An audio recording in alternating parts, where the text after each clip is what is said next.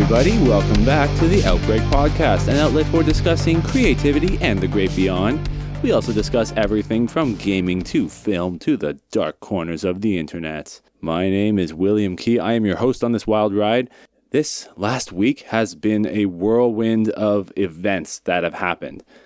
I'm going to give you a bit of life updates, uh, followed by the news afterwards, because the last time I recorded the podcast, there was a plan in place for the baby and, and everything that was going on in my life. That plan literally got flipped on its head. So, what happened was uh, my wife went in for another follow up appointment last Wednesday, uh, and it turned out that the baby weighed in at about 10 pounds. And so the hospital said, oh, hey, we're not waiting anymore. We need to get this baby out of you. So it was determined that we couldn't do a natural birth anymore. That was the plan. So we had to do an emergency C section. That was scheduled for the Friday last week. Get there, get prepped for the C section. She goes in. I go in afterwards after they've done all of their um, anesthetics and stuff like that. And the baby is delivered at 4:32 p.m. on Friday. His name is Finnegan. This is my first child with me and my wife Sam. And ever since then, it'll be he'll be a week old tomorrow. Oh, it's been it's been crazy. Being a first-time dad, I didn't know exactly what to expect. I knew there'd be diaper changes, I knew there'd be feedings. I just didn't really know how often babies get fed. Oh my goodness. In the first couple of weeks, they get fed like two every 2 to 3 hours. So my wife and I were getting home and she's trying to get into the habit of breastfeeding and we were getting little to no sleep. Postpartum uh, anxiety and and that all that creeps in and I try to help as much as I can. I love doing feedings with my son. I love doing diaper changes. Uh, diaper changes are kind of my thing, actually. Ah, but he, it gets better. It gets better and it gets a little easier. There's only a few things that babies require besides love and affection. Food being one of them, diaper changes being another, and sometimes comfort. So if a baby's crying, those tend to be the three things that you focus on. That's basically all for life updates. I'm currently off of work for the next couple of weeks uh, just to kind of get settled in and make sure everything is good with the baby. You know, it's the room right now. I'm recording it here in the house. It's absolute chaos. We got a, a new uh, bassinet. It's kind of taking up most of the room. Right? We had little room to begin with in our bedroom, but we have the bassinet uh, that's in here. Uh, the chain. I'm using the change table as my recording station right now. After this episode, I think I'm going to be recording them all at work, as I mentioned on the last episode, just because I have a little more space uh, Sam and the baby aren't home right now, so I'm basically doing a quick episode just to try to keep in line with consistency. That is basically all I have for updates. Why don't we get into the news? I haven't really been following the news all that much, so a lot of the stories that are here are probably from the last day or two. The big one I noticed today, actually, on my on my uh, my travels, was the company IO Interactive have announced that they are making a new James Bond game. And we haven't seen a James Bond game in a long time. I think oh, the last one was probably 007 Legends, and that was like seven years ago. In this article I'm reading from the Sixth Axis, Hitman developer IO Interactive have revealed their new game, Project 007. That's probably just the unofficial title of this game.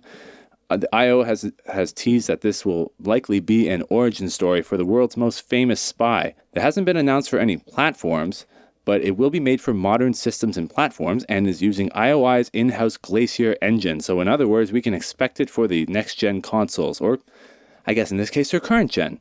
So, PlayStation 5, Xbox S and S, and the PC. This is actually pretty exciting news. Now, if you don't know who IO Interactive are, they are working on the Hitman trilogy that started back in 2016. Uh, and Hitman 3 will be out in January for the PlayStation 5, PS4, Xbox Series S and X, as well as Xbox One, PC, and Stadia. The Hitman games have uh, received universal acclaim. It'll be interesting to see how they take that concept and put it into a James Bond game. I used to love the James Bond games back on the N64 and the GameCube, including GoldenEye, Agent Under Fire, Nightfire, Everything or Nothing. Those are the ones that I played. Those are the ones I grew up on. So I'm very excited to see a spin on the new James Bond games. The next story it comes to us from Screen Rant. Apparently, there has been a major leak out of Capcom, and it seems to have spoiled the company's next four years of video games. We all know that Resident Evil Village has been announced as the landmark horror series first next gen title, as well as a sequel. To, it is a sequel to Resident Evil 7. Earlier this month, Capcom was hit by a major ransomware attack, and this upset the com- this upset had led the company to shut down its server entirely. Many of Capcom's upcoming titles have since been leaked to the masses, including the release date for Resident Evil Village. It is April 2021. So, it'll be coming fairly soon. That is just the tip of the iceberg. According to Push Square, the hackers seem to have made off with some of Capcom's entire release schedule through 2024. The plans include even more entries in the Resident Evil series, including mysterious, mysterious titles named Resident Evil Outrage, set to release in the fourth quarter of 2021, and Resident Evil Hank in Q4 2024. There is also confirmation through this leak that a remake of Resident Evil 4 is going to be released in the fourth quarter of 2022 as well. There is other classics that are getting remakes, including Final Fight for Q2 2024 and Power Stone, which was an obscure 3D arena fighter from 1999. As well, several sequels are also in the works, including Dragon's Dogma 2 in the second quarter of 2022, Monster Hunter 6 in the second quarter of 2023, as well as Street Fighter 6 in the third quarter of 2022, with an ultra version coming in the fourth quarter of 2024. Leaks seem to happen all the time, but these leaks seem fairly legitimate. It is a release schedule for the next four years at Capcom, which is very upsetting because, you know, in a world where we like to get hyped for titles that we aren't expecting. Now it seems like we have so much foresight into what is coming down the pipe from Capcom. It's not a bad thing. I think that some of these games are very interesting. We were expecting that they're going to be making another Street Fighter. Dragon's Dogma was a bit of a one that was kind of like it'll be interesting, it'll be exciting, and it was I think it was a fun game for its time, and it actually pairs up well with the fact that there's a Netflix adaptation. It seems like Resident Evil is at the forefront for these leaks, so we've got two games, Outrage and Hank, which I'm not entirely sure if they are major uh, AAA releases or if they're just side games, like something like Outbreak or Revelations. We'll see what happens. This leak is very unfortunate for the company, but you know, this is something that it happens. Remember on one of my earlier podcasts, we showed a massive Nintendo leak that revealed a lot of personal information and emails from people who were working on games like Super Mario 64. So that was something that was incredibly devastating for a lot of people working at that company. The final story I have to talk about today is about the Twitch streamer XQC. It's kind of a surprise to hear that Twitch has suspended one of its largest content creators, XQC, who is well known in the world of Overwatch. Twitch Rivals is a popular event hosted by Twitch where content creators come together to compete in tournaments. These competitions are set for a variety of games like Among Us, Fall Guys, and League of Legends. There's a tactic known as stream sniping, which is when the player knows that another streamer is in their game and watches their live stream on another screen to gather information on them.